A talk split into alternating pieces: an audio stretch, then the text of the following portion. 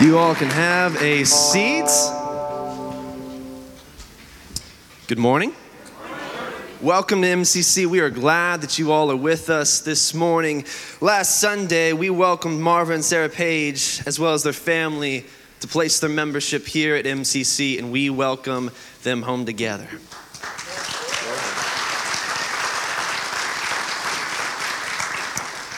Like David talked about, over the last 24, 48 hours, we spent our time with the high schoolers over at Wonder Valley talking about this life in the in between where we now have God's Spirit. Anybody who trusts and believes in Jesus, we have His Spirit, a presence from heaven living inside of us. Here in this physical space where there is temptation and sin and desires, where we are awaiting Jesus' second coming, his return back for us. And today, we're going to start off or finish off here within 1 Corinthians chapter 9. So go ahead, and pull up your Bibles to 1 Corinthians chapter 9.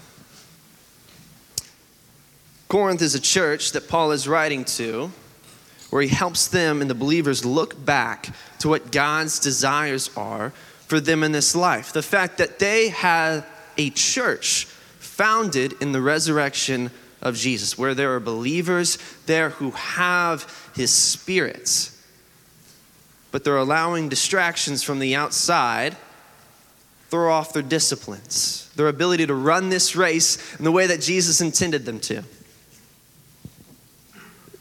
Where Paul calls this running in such a way to win the prize, where we can look at our lives and look at the world around us and think just how difficult it is to run. We ask ourselves this question Are you in it to win it? Like, think about it for yourself. Are you in it to win it? Are you running in such a way as to win and achieve the prize on your own, knowing that you have already secured victory that is found in Jesus when you have His Holy Spirit? What are you doing?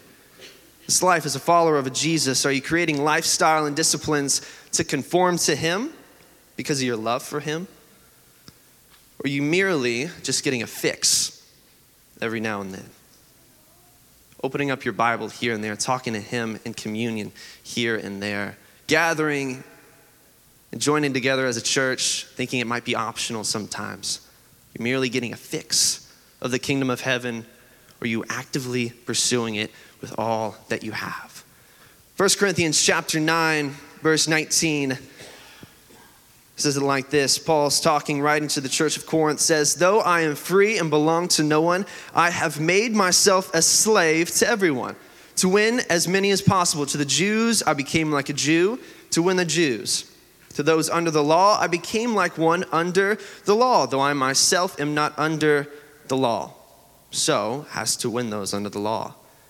To those not having the law, I became like one not having the law. It says, though I am, I am free, or I'm not free from God's law, but I am under Christ's law, so as to win those not having the law. So the weak I became the weak to win the weak. I've become all things to all people, so that by all possible means I might save some. He says, I do this all for the sake of the gospel, that I may share in its blessings goes in verse 24, talking about the disciplines that are required to run such a race. He says, Do you not know that in a race all runners run, but only one gets the prize? Run in such a way as to get the prize. Everyone who competes in the games goes into strict training. They do it to get a crown that will not last, but we do it to get a crown that will last forever. Therefore, I do not run like someone running aimlessly. I do not fight like a boxer beating the air. No, I strike a blow to my body and make it my slave, so that after I have preached to others, I myself will not be disqualified for the prize. Let's pray. Lord, thank you for your word that we've gotten to experience, that we've just heard read out loud. Lord, we know that your word has power, it has power to change and influence our lives.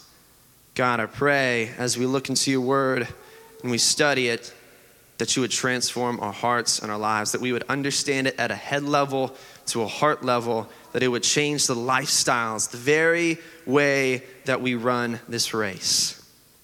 That all of our disciplines, all of our routines would conform to look more like you. put in place to run in such a way as to win the prize. Lord, we love you and we thank you for our King, our Savior, Jesus is in his name. Amen. Well, let's set, the stage here.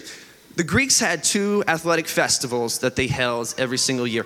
One was the Isthmian Games, which is what we're going to talk about, and the other one was the Olympic Games. The second, or the first of these two, the Isthmian Games, were held in Corinth.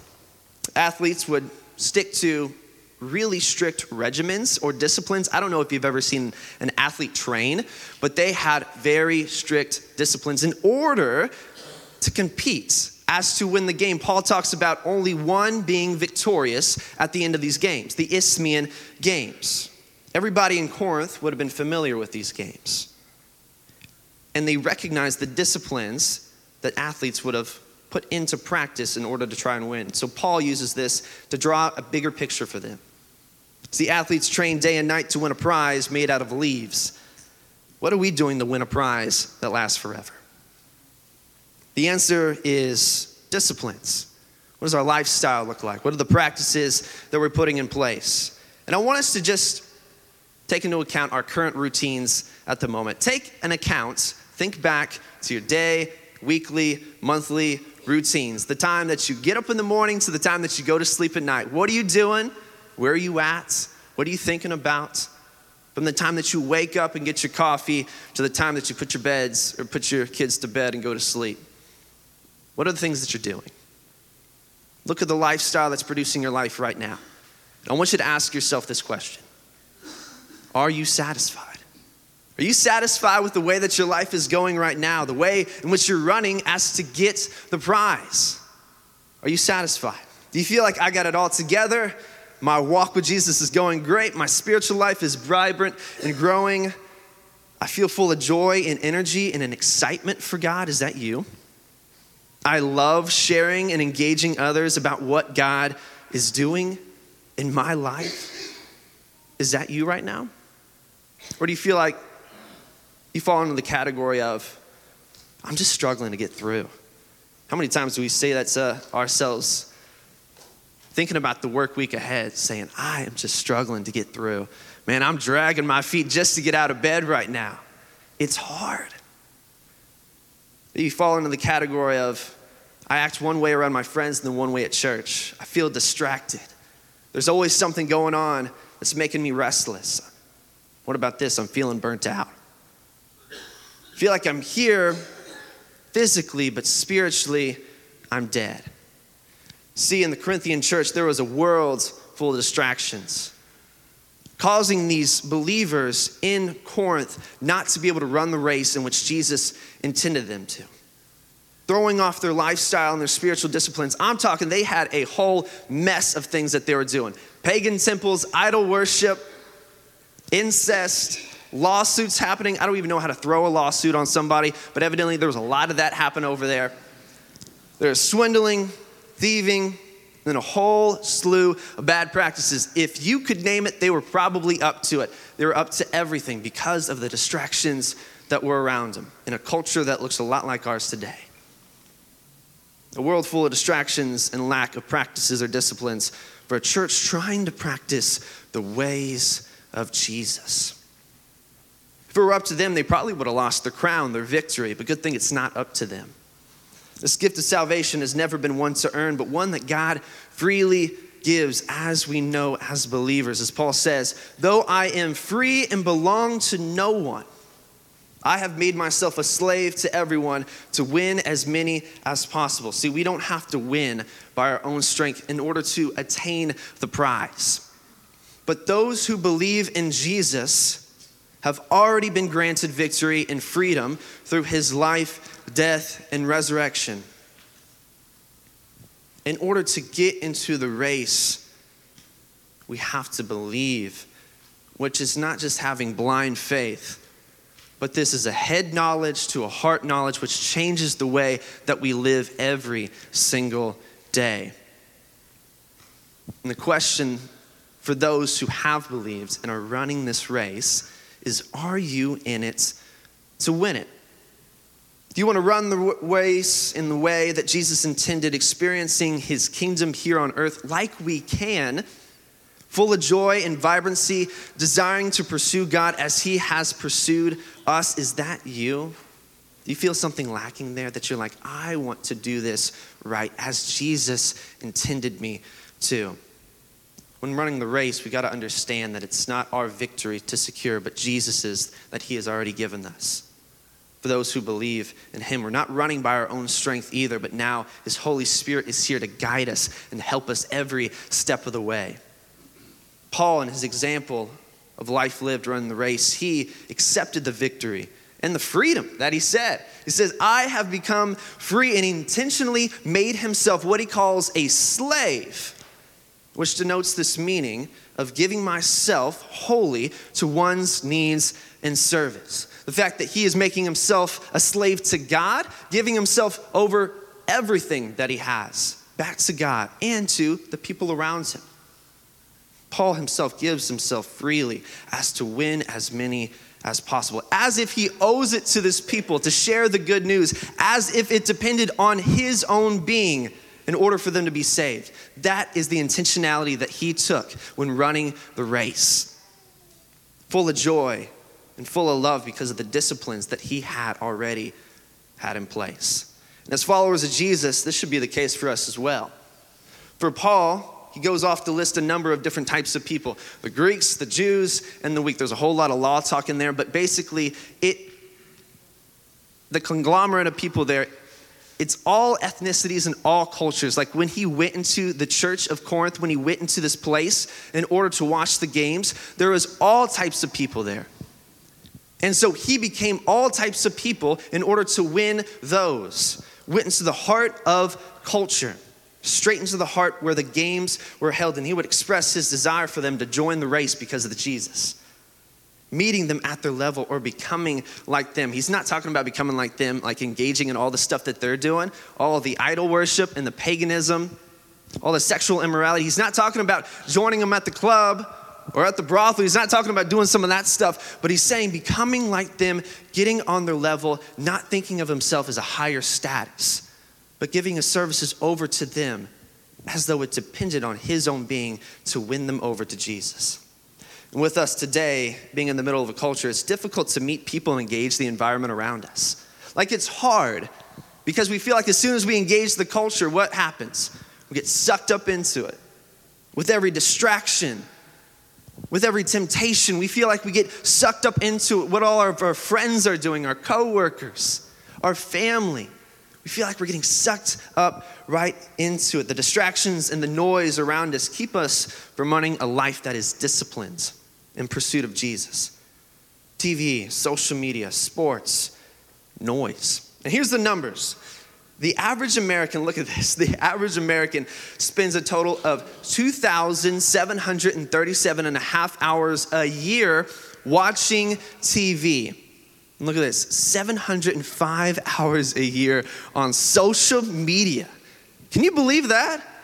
Do you realize how much time that is? I'm not gonna go around checking screen times. You guys should have already got that notification if you got an iPhone. I'm not gonna go around doing that. But you guys recognize how much time we're spending on screens right now, filling our lives up with distractions and noise. I want you to know that that's not a small number, but that's literally 150 days in total. 150 24 hour periods that we are spending with distractions and noise from our phones and TVs. That's a lot. Imagine a professional athlete taking 150 days off a year. Would you still consider them a professional athlete? Mm, nah, probably not. Probably not. You would probably consider that more of a hobby. How about yourself?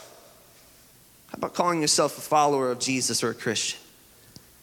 If you take 150 days off a year focusing on God, would people look from the outside into your life and call you a Christian? Do you think your life is going to be run with joy and excitement if you're going to spend it away from the source of joy, which is God? Probably not. As Christians, we run weary of the distractions. 150 days worth of distractions is immense, where your understanding of the world comes from the distractions and what you're consuming instead of the truth, which who is the truth? Where do we get our understanding of the truth? From God and His Word. So when you continue to consume what we call truth or what the world calls truth instead of the actual truth, it acts as a distraction. The screens, then time spent taking in information, act as a distraction. It's not just screens. We're not just bashing screens, but it's also our friends.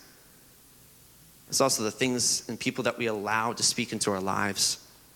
It's the culture around us where every distraction we look less and less like Jesus and more and more like the culture around us. And this isn't the goal, but as a follower of Jesus, one must run in a way to engage the culture without being conformed to culture. We engage the people in the environment around us without conforming to it, without looking like it, without being distracted like it is. Pursuing others in this crown as if it depended on your own being. But still, we engage without conforming. What does Romans 12, 2 say? It says, Do not conform to the pattern of this world, but be transformed by the renewing of your minds.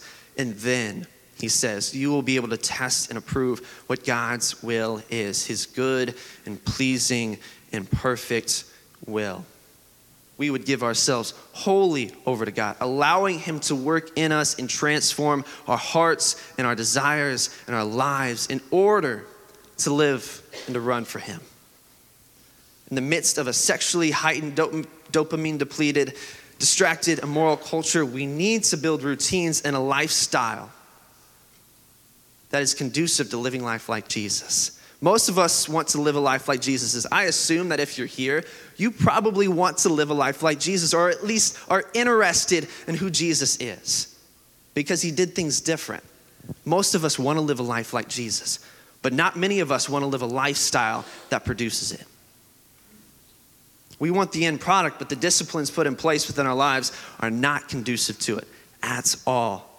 John Mark Comer says it like this Your life is the byproduct of your lifestyle.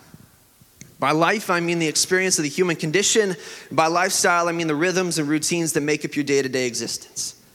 Life is merely a byproduct of lifestyle.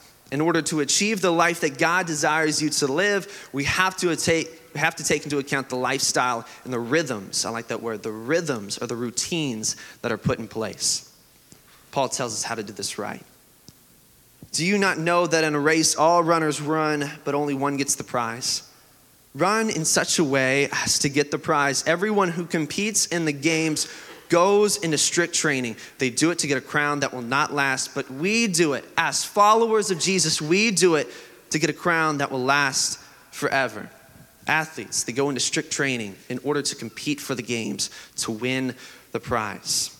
Michael Phelps, by no means a spiritual role model, knows what it means to have an athletic and physical disciplines within his life and training like an athlete is what Paul is recommending that we do. Our spiritual disciplines would look like athletic disciplines. You know what led to Michael Phelps' 28 Olympic medals and his 82 total championship medals, like international? You know what allowed him to be the best swimmer? This guy ran, or not ran, but he swam 13 kilometers a day, six or seven days a week. At least 80,000 meters every week. And for those who don't know anything about the metric system, this adds up to 50 miles a week swimming. I don't know if you guys have ever tried to swim before, more than 50 meters. But after that point, my arms are tired, my legs are tired, I'm not even using my legs. Like, it's a whole mess of things going on. But Michael Phelps, 50 miles a week. He trains three sessions every single day, taking ice baths, stretching, regular checkups, getting enough sleep. He consumed about, get this, 10,000 calories a day. Like 10,000. That's a lot. The average for men, the average man eats about 2,500 calories a day. This guy's eating 10,000, all for the purpose of achieving the prize with Paul, he paints this picture of how we should train, such as an athlete to run and experience God's kingdom right here on earth. So, to run the race, we must develop disciplines to help us practice the ways of Jesus. Athletes, they build their lifestyle in order to achieve their goals. There are several disciplines that Jesus models for us that I want us to take into consideration. That these are the practices, these is the lifestyle, the routines, and the rhythms that make up his every single day for him to run the race with vibrancy and for us to model our lives after his example. Here's some of the ones that were key or foundational to his ministry. The first one being this community, church gatherings and groups. This is a foundational piece. Like Jesus was always in community with people, he made it a priority. He didn't think it was optional, he didn't try to do it on his own. Even though he was God in the flesh, he never tried to do it on his own. But he was in community always. Luke 4 14 through 16 says this Jesus returned to Galilee in the power of the Spirit, and the news about him spread throughout the whole countryside. He was teaching in their synagogues, a place of gathering and everyone praised him. He went to Nazareth where he'd been brought up, and on the Sabbath day, he went into the synagogue. Look at this, as was his custom, his routine. Didn't think it was optional, but he made it a routine to meet with others in his community, to encourage and to love. Sometimes to put the smack down on some Pharisees, but he did it. He was in community. Right now, are you encouraging your family and your friends to be in community? Have you encouraged, have you reached out, have you called your friends and family and said, hey, this isn't optional? This should be a routine for you. The gathering is not optional. But Hebrews says it like this and explains it as necessary. Let us consider how we may spur one another on toward love and good deeds not giving up meetings together as some are in the habit of doing, but look at this, but encouraging one another all the more as you see the day approaching. See, this weekly gathering, it's a place for encouragement, for prayer, for reflection, for conviction, to encourage one another, to go back into the culture, to not live like it, to engage without conforming being reminded of the transformation that needs to take place within our life in order to run the race as Jesus did. For some of you, you know the time that you made the commitment where you make the weekly gathering a priority. You know the time. You can think back and say, I remember when I made that a priority and it changed the way that you ran from that point on. You run differently when people are encouraging you. Jesus wasn't just interested in corporate gatherings, though. He was interested in close, intentional groups where he kept his people accountable. I'm talking about his 12 disciples and then his inner three, his close circle of people where they would sharpen one another. Like the proverb says, as iron sharpens iron, so one person sharpens another to sharpen and to push each other to best run the race together. Being with like minded people, not just on the weekends, but being reminded to push each other through the week. And so, my question is, are you in a group? Are you running the race with fellow believers? If not, why? Why try to do it on your own? Here's the next discipline study. The memorizing and the meditation and study of Scripture. Important. Jesus always talks about how important it is to be in God's Word that He made and He surrounded His life with God's Word, memorizing and meditating on it. But do you think God's word is life changing? Do you view it as necessary? I'll tell you what, in traditional Jewish education, they did. Students learned, like by the age of six, they were in synagogues learning to memorize the Torah, like the first five books of the Bible. They memorized it by the age of 10. Within four years, the first five books of your Bible, they had it memorized. Why? Because they viewed it as necessary and their lifestyle conformed to what God's word said because they recognized its power and its truth that it had. For them to know who God is, for them to know what they should do with their life. For us, it looks a bit extreme to memorize that much. It looks extreme to be able to do that. But Jesus knew his identity, his belonging, and his purpose because of God's word and him meditating on it. Like he studied, he was learned. And then he focused on the Father and what he had to do with it. We in this world of distraction should be able to counter with God's word. To a culture that is opposite of the truth, we should be able to have God's word as truth in our hearts to be able to counter it. Jesus did this to Satan three times in the wilderness, saying, As it is written, man shall not live on bread alone. He said, Worship the Lord your God and serve him only. And he says, Do not put the Lord God, Lord your God, to the test. Three different instances. Jesus was able to defend himself from culture, from distractions, because of God's word hidden on his heart. Robby Gallaty says it like this Be in the word until the word is in you. That's a line. Be in the word until the word is in you, till it conforms your life and your lifestyle. God's direct revelation to us. We don't need to hear his audible voice. We don't need it. It's not necessary because we have his full revelation given to us on paper, his very breath on paper, that we would conform to his word and what he says. Hebrews 4:12 says it like this, "For the word of God is alive and active, sharper than any double-edged sword. It penetrates even dividing soul and spirit, joints and marrow. It judges the thoughts and the attitudes of the heart. God's word shapes the way that we view the world around us because it's truth. And when we have God's word in our heart, we look at the world around us and the culture differently through the lens of Scripture, through the lens of God Himself. It'll change the way that we live. And how many of you right now feel like you struggle to find the time to read the Bible? How many of you? What about your F 260? Are you caught up on that right now? Are you doing all that you can to put this word inside of your heart? But in the same breath, how many of you are able to keep up with your favorite sports teams and binge watch your favorite shows? We could say that we don't have time, but when we spend the hour before we go to sleep, instead of on TV or social media, this hour that we have, we could read the entire Bible from cover to cover within six months. That not being the goal, but man, it just puts into perspective what are we doing?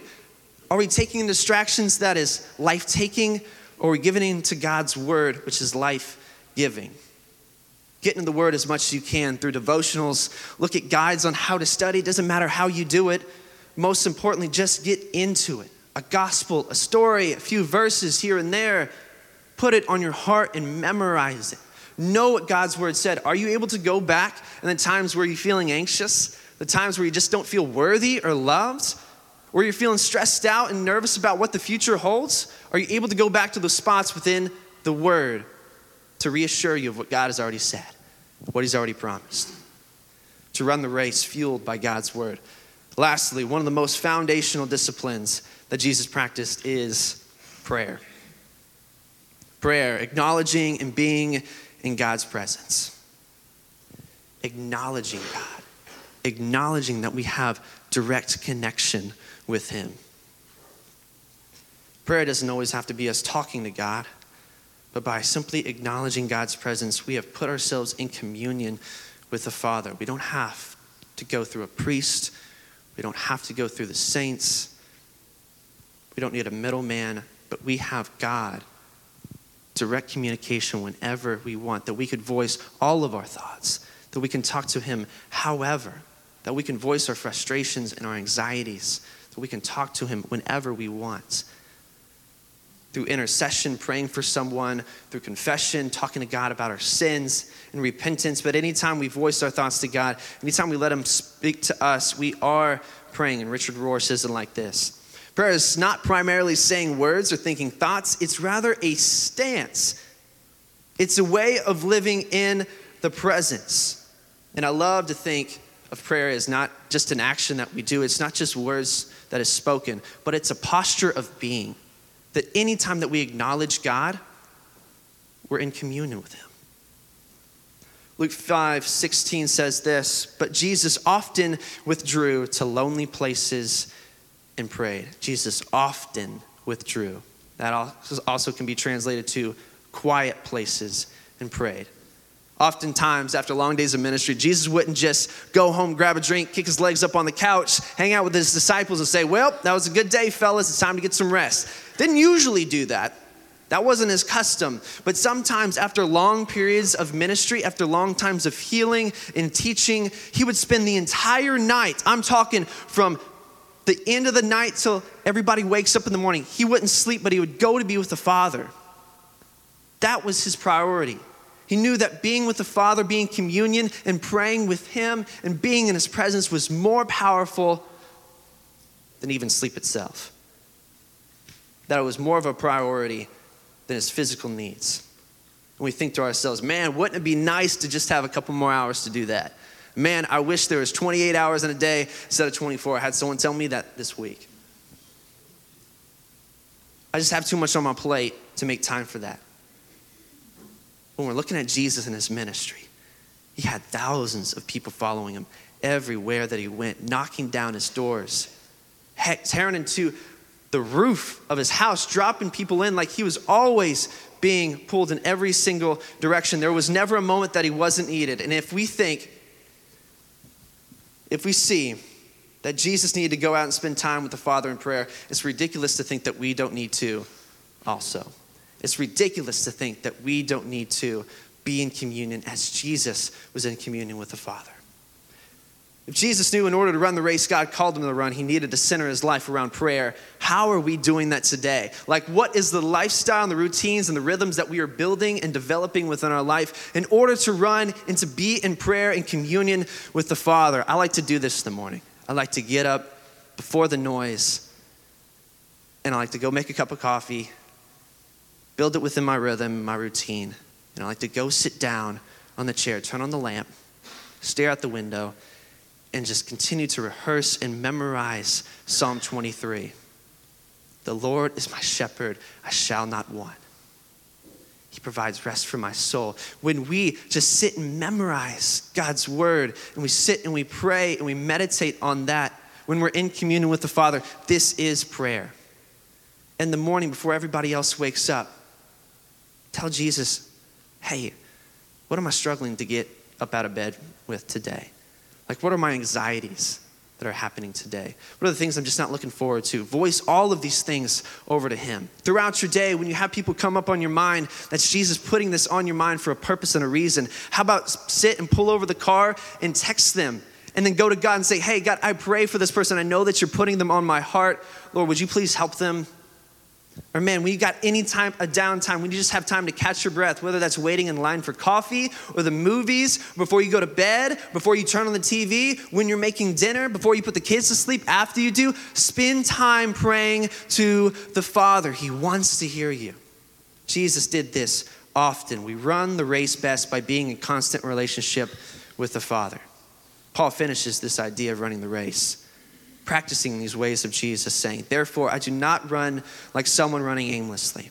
I do not fight like a boxer beating the air. No, I strike a blow to my body and make it my slave, so that after I have preached to others, I myself will not be disqualified for the prize. I like the Hebrews names version of this. It says, I beat my body and I bring it to submission a little bit more hardcore, but I like the word picture that comes along with it. Like we being the ones that are control of our body, not our thoughts, not our lustfulness, not our fleshly temptations, but us being the ones that are in control. The idea of setting disciplines in our lives so that we are in control of our bodies instead of letting our bodies control us. Not our lustfulness, not our addictions, not our pornography addiction, not our social media binging, not our binge watching on TV, not our laziness get the best of us. Instead of our schedule and our environment controlling our mind and our attitudes, our previous relationship control on how we feel and love others, giving in everything that our bodies want us to consume. Instead of that being the case, we would bring our bodies and we would beat it into submission, taking back control of what we know God's desires are for our life instead of allowing the culture control our lives, saying, not what I want, but what God wants.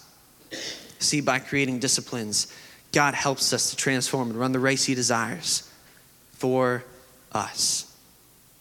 Creating disciplines to run the race He wants for us. So, are you in it to win it? We've been given the freedom to engage the culture around us. Paul talks about us being able to make ourselves a slave to God and the people around us, not thinking of ourselves as higher status, but being able to engage to win them over as if it depended on our being. We must run in such a way, live in such a way that would point people, not distract people, but would point people to the life, the death, and the resurrection of our King Jesus, as if it depended on us keeping ourselves weary of distractions that come up and defend against them with prayer, with study, and with community. Encouraging one another to run this race best. Jesus never wanted us to treat this lifestyle, this life, as a hobby. Never wanted us to do that. But he wants us to pursue him with all that we have our whole lives because our whole lives because that is the price that he paid for us. Disciplining ourselves to live better for Him. And if you don't know Jesus as Lord, if you're saying, man, God's got lofty expectations, I don't really know if I can adhere to that lifestyle, I got a lot going on. I just don't know if I'm worthy or if I'm good enough to run the race. I tell you this nobody is. Nobody on this planet or for all of eternity will be able to run the race on their own, by their own doing. But the only reason that we're in the race to begin with is because Jesus has already paid the price. Like he's already ran and won the race. He's given us victory through his death and his resurrection from the grave. Like he has secured us victory already. All we have to do is what Peter says in repenting and believing, to be baptized, to receive this Holy Spirit, which secures us into this race. His Holy Spirit being the one that seals us. We don't run the race on our own, but we adhere to the victory. We give in to Jesus, surrender our whole selves over to Him because we know that He was the only one able to do it. He's the only one able to give us victory. If you have not had that conversation, if you have not surrendered your life through baptism, if you're not running in the race yet, all of these disciplines are going to be impossible to do because we don't do it on our own. But because of the victory that Jesus has already granted, we get to run the race as if it depended on our own being, going and engaging culture for Jesus. If you haven't, if you haven't surrendered to Him through baptism, we got clothes in the back. I would love to talk to you about that. David at the Next Steps Wall would love to talk to you about that. If you have, if you're in the race right now, let's not try to run it on our own. Let's stop trying to do it on our own but let's push each other and pursue Jesus, encouraging and building one another up, that we would run in such a way as if we were achieving victory on our own. But we know that's not the case because Jesus is the only one who's able to give us victory. Let's stand and let's pray. Lord, you're good and your word is good. And we're thankful even for a chance to be able to meet together and to look into it. God, we know. We know that there's distractions. We know that there is a culture and a world around us that does not want us to run this race. But God, you have given us freedom and victory to do so. God, we are in the race simply because you've already won. You've already achieved victory. And God, I pray that you would convict, that you would turn people to repentance, that others would come to know who you are because of this race that we run. That they would recognize you as truth. They would recognize you as in control.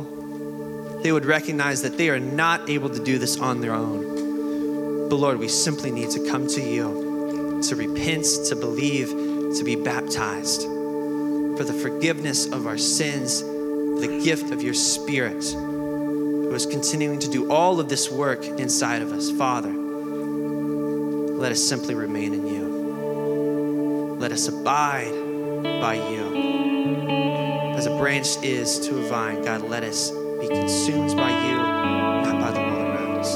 Father, we love you. We give you all the praise and the glory.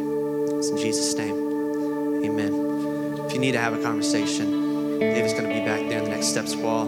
Dave or I will be up here.